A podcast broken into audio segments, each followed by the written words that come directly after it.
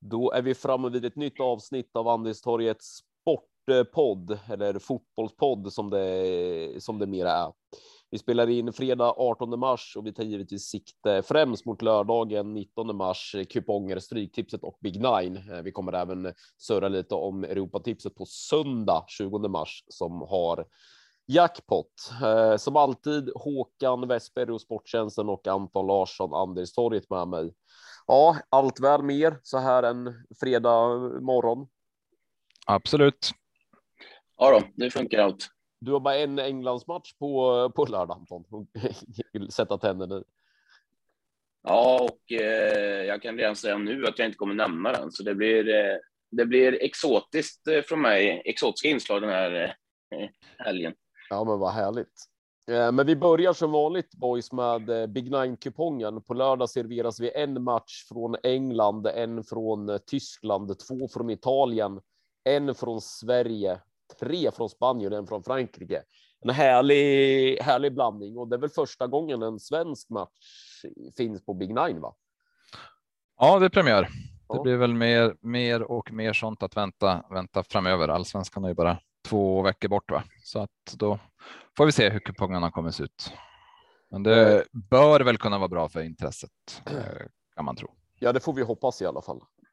Um, vi har ju tre rubriker på Big Nine. Vi har bästa spiken, bästa skrällen och sen vart man vill placera sitt wildcard. Uh, vi börjar uh, Håkan Westberg och ser gänget på Sporttjänsten. Dagens säkra är en vild gissning att ni landar i Italien eller? Uh, fel. Spanien. Ja, Spanien. Ja. Det man väl generellt kan säga om den här helgen är att det är sista omgången innan landslagsuppehåll. Eh, och sen är ju spurten igång på allvar och kanske lite extra skarpa lägen på sina håll. Eh, Spanien här alltså Osasuna Levante och inte minst för Levante är det här en riktig, riktig key Eh, såg i princip helt kört ut för Levante, eh, gjort en jättedålig säsong, men ryckt upp sig och väckt lite liv. Det är eh, sex pinnar upp till strecket. Ändå jättesvårt. Det är ju tre lag som ska passeras. Man luras lite av det där ibland. Sex poäng upp till strecket kanske inte låter svårt, men det är, det är tre lag som man ska förbi och efter uppehållet så staplar man eh, tuffa matcher. Det är Barcelona och även Real och Sevilla kvar under våren. Och ska man hålla hoppet vid liv här över uppehållet, då, då krävs det nog tre poäng eh, på lördagen borta mot Osasuna. Eh, lite mer utcheckat läge på Osasuna ligger eh, exakt i mitten av tabellen, kommer bli kvar där. Ska extremt mycket till för att man ska dras in i någon bottenstrid i alla fall. Eh, och ja, börjar bli läge att lyfta motivationsfaktorn här. Eh, Levante tvåan är intressant, men tecknet som som spikas, det blir ö över 2,5 mål. Eh, baserat på det här jag just sa, Levante måste spänna bågen för segern, har också fått lite fart på offensiven här på sistone. Eh, Osasuna, inte mycket att spara på bör se det här som en eh, fin segerchans såklart. Räkna med segerladdning. Haft ett svårt program på slutet. Osasuna överkört av Barcelona senast till exempel. Inte så mycket att säga om. Men ja, den här matchen. Eh, huvudbudskapet blir att det bör bli roligare och mer händelserikt än, än det kanske låter. Och eh, just nu är, är det under favorit Eh, säger inte att det är tokfel, men vi, vi gillar övern i alla fall. Så över i match sju spikas och som förutsättningarna ser ut och med överspik så blir ju etta tvåa rimligt att, att jobba. Så går ganska kort i en match där många nog kommer gardera lite, lite mer i alla fall. Bara för dem som inte är så här superinsatta. Anledningen till att du sa ett och två är ju för att tar man kryss och det är över, då måste man jobba två och två och uppåt. Ja, precis. Det, det, är ju ganska tacksamt att, att få bort det så att spikar man över så betalar man ogärna för krysset. Ett överspik i Spanien från Sporttjänsten. Vad, vad kontrar du med då, Anton? Ja, jag är inne på samma koncept. Jag har ju kört två veckor i rad här med just eh, exakt samma koncept med över och 1-2. Eh, förra helgen så var det ju Manchester United Tottenham där som blev 3-2 eh, efter Ronaldo hattrick. Jag var lite osäker om han skulle spela innan den, men kom till start och gjorde det med besked. jag fortsätter på den inslagna vägen eh, och jag har hittat en match som jag tycker känns väldigt mycket över och det är den eh, svenska matchen faktiskt. Eh, semifinal i cupen här. Eh, Hammarby vände sist mot Norrköping. Eh, låg under med 2-0 och vände till eh, 3-2. Eh, Elfsborg slog Göteborg 1-0, eh, kunde blivit mer, borde kanske släppt in något, men borde absolut gjort fler också. Elfsborg är riktigt fina, så eh, fortsätter med sitt eh, fina kontringsspel som de höll på med med framgång förra säsongen. Eh, och det går väldigt, väldigt snabbt när de ställer om. Eh, det, jag ser en matchbild här när Bayern kommer föra matchen eh, och eh, Bayern har väldigt många fina offensiva hot också, så jag, jag ser verkligen att båda lagen gör mål åtminstone och då är det bra Eh, och luta sig åt övern. Eh, eh, jag ser att de här lagen kommer gå över klart fler matcher den här säsongen än, än under. Det är väldigt frejdiga lag, båda två. Och eh, eh, som sagt, jag tror att båda lagens eh, offensiva kvaliteter kommer eh, skada eh, de defensiva ditorna. Eh, så jag kör en likadan, 1-2 och över 2,5 så jobbar vi en vinnare den här matchen och att det blir lika roligt som jag förväntar mig att det blir. Då är vi framme vid bästa skrällen eller draget i alla fall som ska få upp utdelningen lite. Eh, två överspikar eh, hittills. Eh, Var vart gräver vi fram ett, ett drag här Håkan? Eh, ja, i kupongens jämnaste match enligt sträckan så lockar det ju alltid att ta ställning för att få ett litet försprång. Eh, handlar om Frankrike längst ner, Nantes mot Lille. Eh, två lag som jagar uppåt. Det är sjuan mot sexan. Eh, Nant gör en kanonbra säsong, men det har varit ganska intensivt, har eh, matchat i eh, Franska kuppen där man nyligen blev finalklart. Eh, kommer såklart vara en, en stor grej och att man ska hänga med hela vägen i kampen om Europaplatser i, i ligan känns trots allt väldigt långsökt. Man ska veta att Nant förra säsongen tvingades kvala för att klara sig kvar. Eh, förra veckan var man uselt när man torskade mot Troy eh, 1-0 och spekulerar i att Nant kommer att svalna här ligamässigt. Det kommer bli mer och mer fokus mot cupfinalen. Eh, lite tvärtom för Lill som ju åkte ur Champions League i veckan. Eh, gjorde väl ett hyggligt försök mot mot Chelsea, tog ju ledningen här, men eh, 1-1 eh, just innan paus var ju dråpslaget. Totalt sett ändå klart godkänt av Lill i, i Champions League. Bra gjort att bara gå vidare. Eh, har börjat eh, spurta, långspurta i ligan. Eh, är ju regerande mästare där och att man ska åtminstone ta sig upp topp fem. Bra chans. Topp två, inte helt uteslutet faktiskt. Det är bara sju poäng och en del lite eh, lynniga lag framför i tabellen, så det, det, den har man inte gett upp. Som sagt, helt jämna procent här. Tycker att det blir ganska givet att, att luta åt Lill som dessutom har dunderhistorik mot Nant 12 raka utan förlust. Så tvåan eh, en spik som verkligen ger ett försprång. Noterar också ovanligt låg procent på övern här, eh, 30 procent just nu och det är ju det är ju för lågt i en match där krysset biter dåligt. Så är man riktigt, riktigt järv så, så kommer man tvåan med, med överspiken, men framför allt Lill. En värdespik i, i Frankrike. Vad kontrar du med Anton? Ja, jag ska peta in ett kryss här på kupongen som jag tänker ska rensa bra och det är inte Fiorentina. Eh, Inter, jag sa ju det för, ja, kan det ha varit fyra, fem veckor sedan, nej, kanske mer, tiden går fort.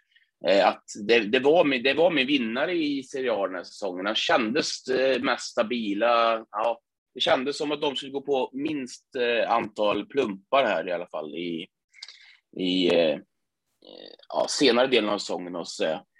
Sen kom Champions League, lottades mot Liverpool. Det gjorde man ju tidigt då, men gjorde ju fina matcher, fina insatser där man verkligen gick all in. Brände för mycket krut där, känns det som nu är det lätt att fasa i hand och säga att de bränner för mycket krut. De försökte gå vidare såklart, men det har kostat det ligaspelet eh, och det har nog kostat åtminstone 5-6 poäng. Kan ha kostat lite mer till och med, för de senaste fem matcherna har de bara en seger. Eh, eh, Fiorentina är ju inget lag man bara kör över heller. Fiorentina som tappade Vlahovic, sin storstjärna till Juventus. Han gjorde ju mer eller mindre alla mål där. Men har klarat sig ganska bra ändå, trots eh, det tappet. Och, eh, ja, men de är en obehaglig motståndare för, för alla lag i den här serien. Eh, att spika inte där till 70, 74 procent där nu, men den, den, den är nog kvar runt 70 i alla fall när, när vi drar igång. Och det, det, det går inte riktigt. Krysset måste absolut med. Det blir kanske svårt att ta alla tre poäng. Sådana här matcher nöjer jag mig ofta med krysset, men ja, har man råd så kan man plocka hela rubbet. Över under är ju svårare och där lutar jag mig klart åt värdet. Eh, så under går ju absolut, eh, absolut först här.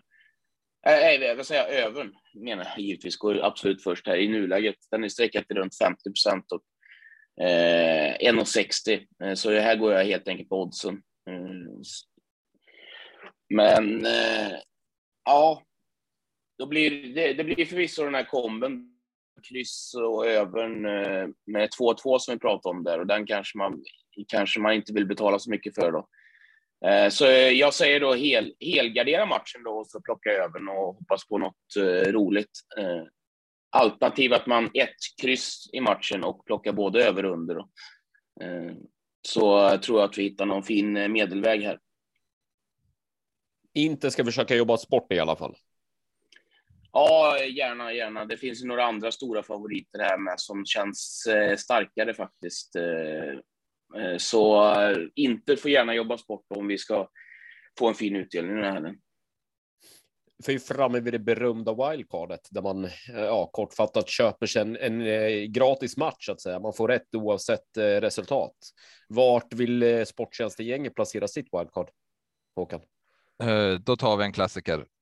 Cagliari Milan. Eh, Milan som ju nu toppar ligan igen. Ni är, ni är ingen fan av Milan? Nej, det är svårt att vara det. 1-0 eh, här mot Empoli senast. Riktigt sömn, sömnpiller.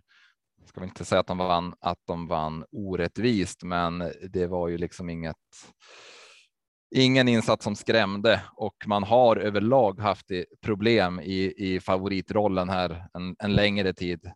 Eh, kryssat mot Salernitana, kryssat mot Udinese, eh, fått kämpa för ett par andra segrar och ja, vi har varit inne på flera gånger. De underliggande siffrorna visar ju att, att eh, det här är, det är inte bara vi som har fastnat. Det finns statistiskt stöd för att Milans serieledning är, är skev har levt eh, mycket på Giroud som varit eh, het. Nu förväntas enligt eh, laguppställningarna som jag ser nu i alla fall Zlatan starta istället.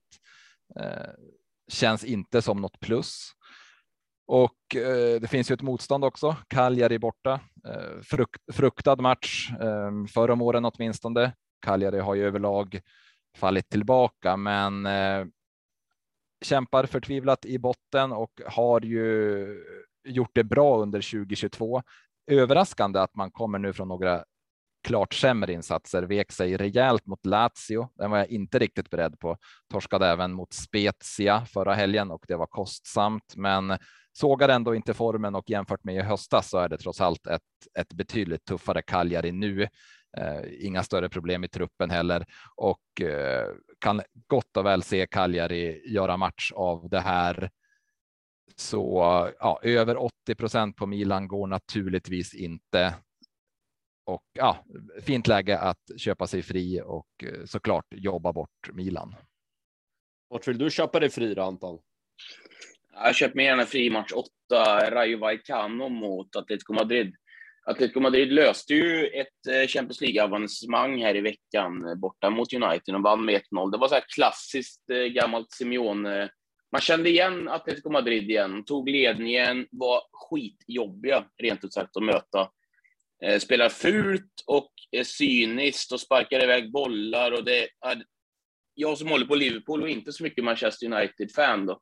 Eh, jag njöt ju fulla drag av att se det här gamla gamla klassiska Atletico igen, som man inte riktigt har sett senaste tiden. Eh, de ska ju vara så här. De ska spela på det här sättet och vara jobbiga. De, de ska inte bli någon, någon, eh, någon, något super, någon supermaskin rent spelmässigt. Alltså, de ska inte bli något eh, Barcelona eller Manchester City eller något sånt där spelmässigt, utan de ska spela på sina styrkor. Och det är att ligga rätt, eh, hårt jobb, vara jobbiga och, och så vidare. Sen har de ju såklart mycket klass med Chao Felix och, och Griezmann och, och så här. Eh, men det, det får komma sen när alla andra bitar är på plats. Och Atletico Madrid har ju sett fina ut här sista tiden. Radar upp fina resultat eh, mot tuffa motståndare.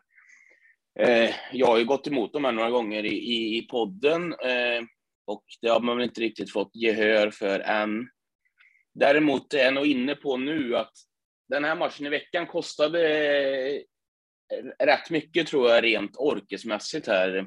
Det var en väldigt, det var en väldigt tuff match och eh, Atletico fick springa väldigt mycket för de hade inte mycket boll och speciellt i andra halvlek där det kändes som att de inte hade någon boll nästan ett tag. Eh, Rayo Vallecano låg ju topp fyra här i början av säsongen. Det var ju en jätteskräll. Man förstod ingenting. De radade upp vinster. Eh, nu har ju verkligheten kommit ikapp kan man ju verkligen säga. Eh, har inte vunnit på fem matcher och så vidare och så vidare. Så det, på papper ser det ut som en enkel nöt för Atletico. Däremot så har alltså Rayo Vallecano tagit 32 poäng i ligan och 27 av de, de här eh, 32 poängen har de tagit hemma.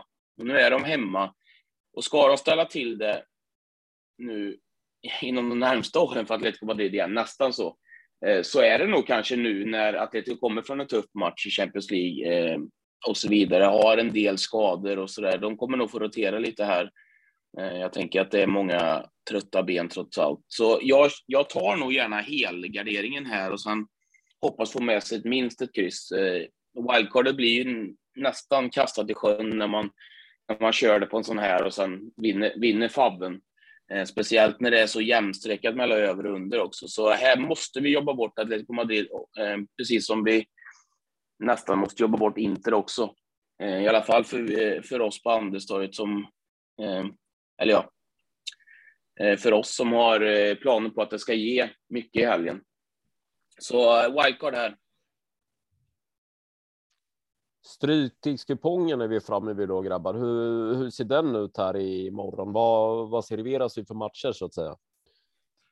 Ja, det är lite speciellt att Premier League ju inte kör. Det är Chelsea med på kupongen, men det handlar ju då om FA-cupen. I övrigt Championship och härliga League One med flera klassiska storheter och Bayern Elfsborg är med också på stryket.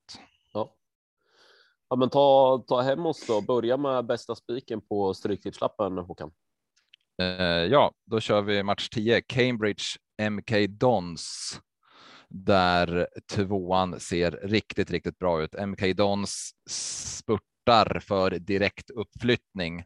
Kommer bli svårt att passera Rotherham och Wigan, men är det något lag som eh, utmanar den duon så är det MK Dons som gått fantastiskt bra eh, sedan årsskiftet, inte minst på bortaplan tagit eh, seger efter seger där, slog Sunderland alldeles nyligen, slog eh, Rotherham och eh, ja, har slutat förlora. 1-1 mot Wigan senast, toppkonkurrenten alltså.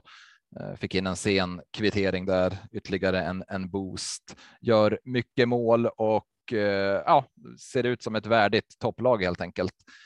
Eh, möter nu helt utcheckat motstånd. Cambridge ligger på 15 plats, kontraktet klart. Kommer närmast från förlust mot Sheffield Wednesday. Det blev 0-6. En av flera, ett av flera ras, släppt in jättemycket mål på sistone och att nu få, få ett Championship jagande stekhett MK Dons över sig blir såklart tufft. Kanske lite risk för att procenten springer iväg på den här, men eh, inte läge att slösa strecken då, utan MK Dons spikas stabilt. Vart har du din spik då, Anton Larsson? Ja, jag, jag plockar West Bromwich faktiskt. Eh, de eh, har kommit ur den här rejäla svackan de hade. Det, är alltså, det här är ett lag som ska vara ja, topp tre, topp fyra i Championship egentligen sett till ja, material och spel och så vidare. Jag kollade faktiskt igår sådana här expected points, alltså förväntade poäng, hur många poäng man ska ta sett till hur man har skapat kontra motståndarna i matcher. Då. Och där ligger de faktiskt trea i ligan och det är ju något helt annat än vad den verkliga tabellen så att säga visar. Nu slog man seriesuveränen Fulham sist. Eh, jättestarkt såklart. Eh, Fulham enligt mig och många andra det klart bästa laget i den här serien. Eh, och eh, kommer gå direkt upp om inget extremt märkligt sker. West Bromwich måste ju nästan gå rent här i slutet för att, för att ha chansen på playoffplats.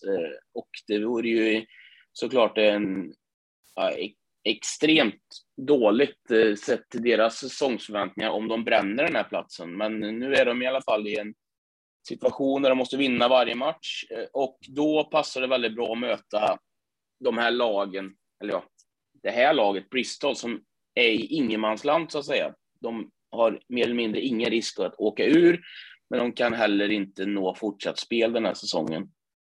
Eh, det är en perfekt match för West Bromwich. Eh, visserligen bortaplan här, men eh, en sån match de bara ska vinna om de är så pass bra som de ska vara, så att säga. Jag tycker det är en väldigt stark spik på West Bromwich faktiskt. Ja. Dragen då?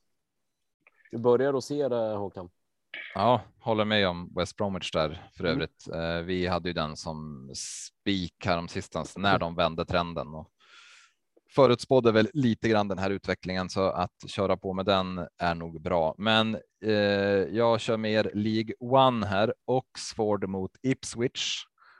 Fyran mot nian där Oxford alltså ligger bäst till och också har en snygg rad, vunnit fem av de sex senaste. Men det har varit på snudd på enklast möjliga program, mött bottenlag och eh, ja, annat ut, utcheckat motstånd så eh, tar inte riktigt den formen på största allvar. Här väntar något helt annat än vad man mött på sistone. Man möter ett Ipswich som är obesegrat sedan eh, februari och framåt, nio matcher och som eh, har en, ja, satt igång en jättespännande långspurt. Fortfarande jobbig lucka upp till eh, playoff. Det är sex pinnar, men det är ju uppenbart att Ipswich fortfarande tror på det.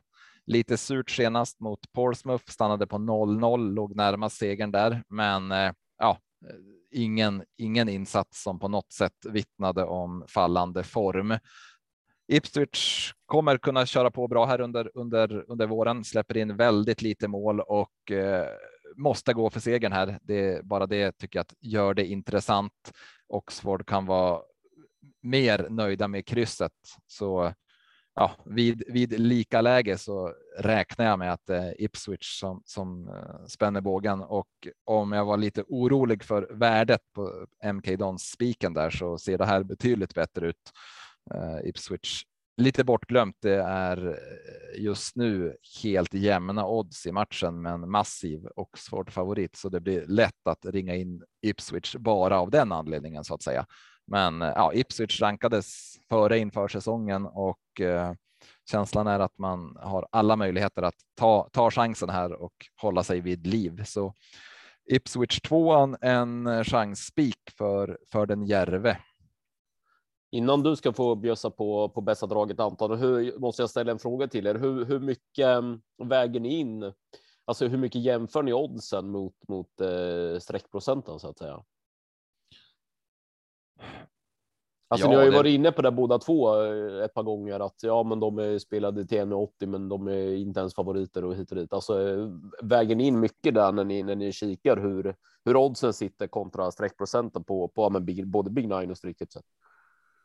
Ja, det gör man ju generellt. Det som är lite lurigt här, om vi ska vara ärliga, är ju att vi spelar in några dagar innan spelstopp mm. och därför försöker vi väl inte prata jättemycket om det. Uh, Men om ni sitter på lördag då, alltså en timme innan och, och liksom ska lägga pusslet, kan, kan, man, kan man använda oddsen och streckprocenten som ett bollplank mot varandra? Eller? Ja, jag, jag tycker absolut det. Och eh, det, det fina med att om man, om man eh, eftersom Stryktipset till exempel börjar klockan 16, då har du väldigt många matcher som börjar eh, eh, alltså som du har elvan till, så väntar du till då efter 15.00 då. Älvorna brukar komma en timme innan. Ja. Eh, har man lite is i magen där och väntar en kvart, 20 minuter så kan man se ganska tydliga rörelser. Eh, nu ska man inte dra, alltså inte allt för stora växlar, alltså har du en tanke så ska du ju gå på den. Mm. Men eh, om, om man märker att det rör sig en hel del på oddsen, då ska du nog kolla upp matchen en gång till och titta och var, varför, varför blir det så här? Det är märkligt. Min, min klara spik eh, går upp extremt mycket odds. Eh, då kan det ju vara faktiskt att rotera väldigt mycket. Då, då ska man titta på det. Mm. Det jag tittar väldigt, det jag tittar klart på eh, procenten, det är först och främst eh, lag där man inte ser så ofta. Eh, det ska jag säga så här, eh, ärligt såklart, att Championship, det blir ju ett gäng matcher per år. Eh, däremot tar man in information av andra bettare och man läser på och man tittar på expected eh, points och goals och grejer så man skapar sig en bra uppfattning om lagen ändå. Eh, jag är, jag är faktiskt av den åsikten att man kan bli väldigt bra på en serie trots att man inte ser extremt mycket matcher. Men det gäller att man har lite, att man är lyhörd och att man har lite olika taktiker och ta in informationen eh, på annat sätt än att se alla matcher. För att mm. det, det, det, är svårt att se alla matcher, speciellt eh, eh, för när man blir lite äldre och vissa får barn och så där. Nu har inte jag det, men jag, jag, vill ändå inte sitta dygnet runt och kolla fotboll. Så att titta, titta på odds, vara lyhörd, vänta in sen information och så vidare.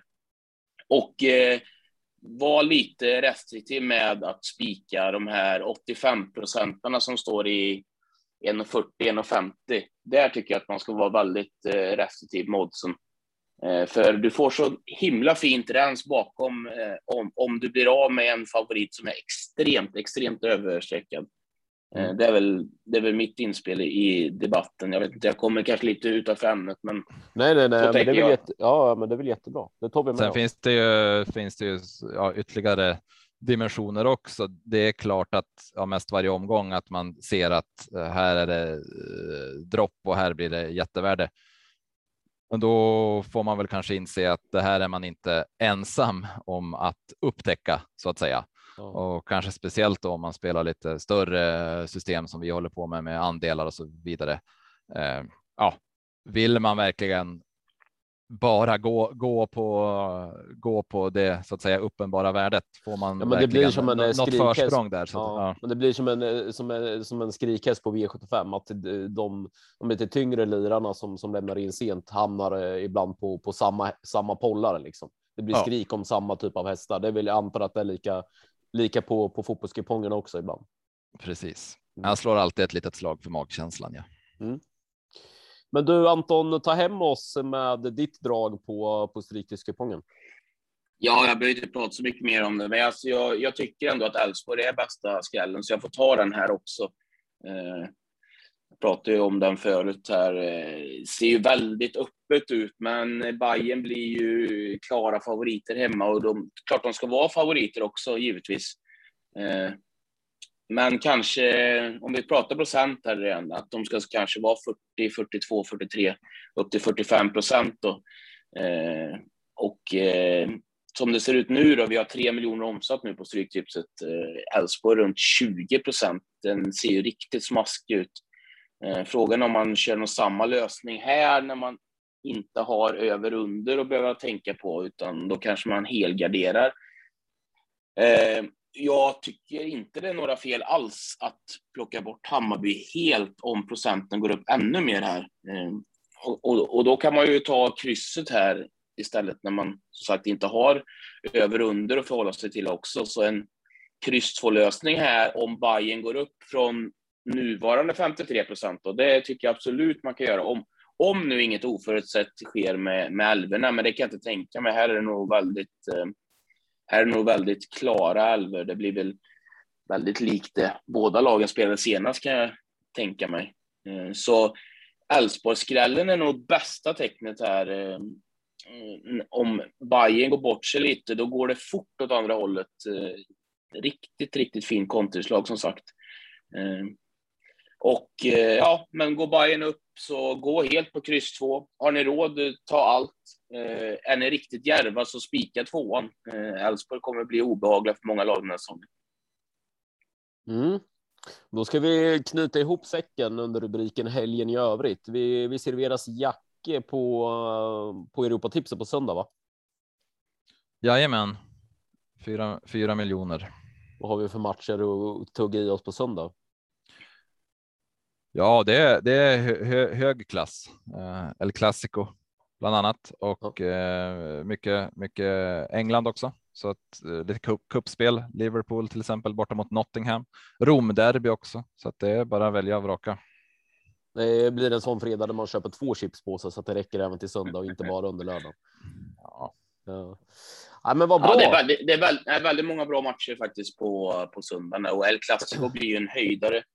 Eh, tittar man i början på säsongen, vi har ju, jag har pratat mycket om Barca så ska jag inte bli långrandig här, men tittar man i början av säsongen så hade man ju nästan trott att eh, Real Madrid, de kommer stå så här i 1,60 hemma, 1,50 kanske till och med hemma. Så, alltså så illa såg det ut för Barcelona ett tag. Ja. Eh, jag kanske överdriver lite nu, men jag vill ändå göra en poäng av det här att, att, att Barcelona ser så mycket bättre ut. Och vi, vi pratar alltså om att Barcelona står bara i 3.30 borta här. Det är ju det är vidöppet enligt oddsen. Det, det kan bli en fantastisk match här. Eh, ja, båda lagen ser riktigt fina ut för stunden också och vinner mest hela tiden. Eh, El Clasico får ni absolut inte missa på, på söndag. Jag kan ta lite om en, en annan spanjor också här som jag ringat in. Ja, eh, match 9, eh, Celta mot Betis. Eh, Celta som känns som att de har varit med på Big Nine mest varje omgång, eh, så vi har pratat kanske lite oproportionerligt mycket om dem, men vi har väl mestadels varit positiva till dem och de gör också en stark vårsäsong hittills. Men grejen här tycker jag ändå är Betis. Jag har inte siffror på det, men frågan är om inte Real Betis är det lag i storligorna som har spelat allra mest fotboll eh, under 2022. De har alltså spelat 19 matcher, kan jämföras med Celta här som har spelat 11. Det är en massiv eh, skillnad. Och Betis senaste match var ju dessutom speciell. Det var så sent som i torsdags eh, Europa League där man tvingades till förlängning mot Frankfurt, åkte dit på ett självmål i matchminut 121. Givetvis extremt tufft och belastningen har märkts även på, på ligaprestationerna har börjat falla och ja, i komb med eh, uppryckningarna för Barca och Atletico så är väl Betis trots allt på väg bort från eh, topp fyra racet. Två poäng upp bara, så man ska väl inte vara för snabb, men det är definitivt känslan och att man nu ska orka med eh, Celta borta känns långsökt. Så eh, bra läge att, att steka Betis, i synnerhet om, om de här tidiga procenten där Betis sträckas till favorit håller i sig. Så den, den vill jag få sagt. Ja, grymt. Men fantastiskt boys. Tack för den här veckan. Lycka till i helgen så hörs vi igen nästa vecka. Absolut. Ja, tack, tack.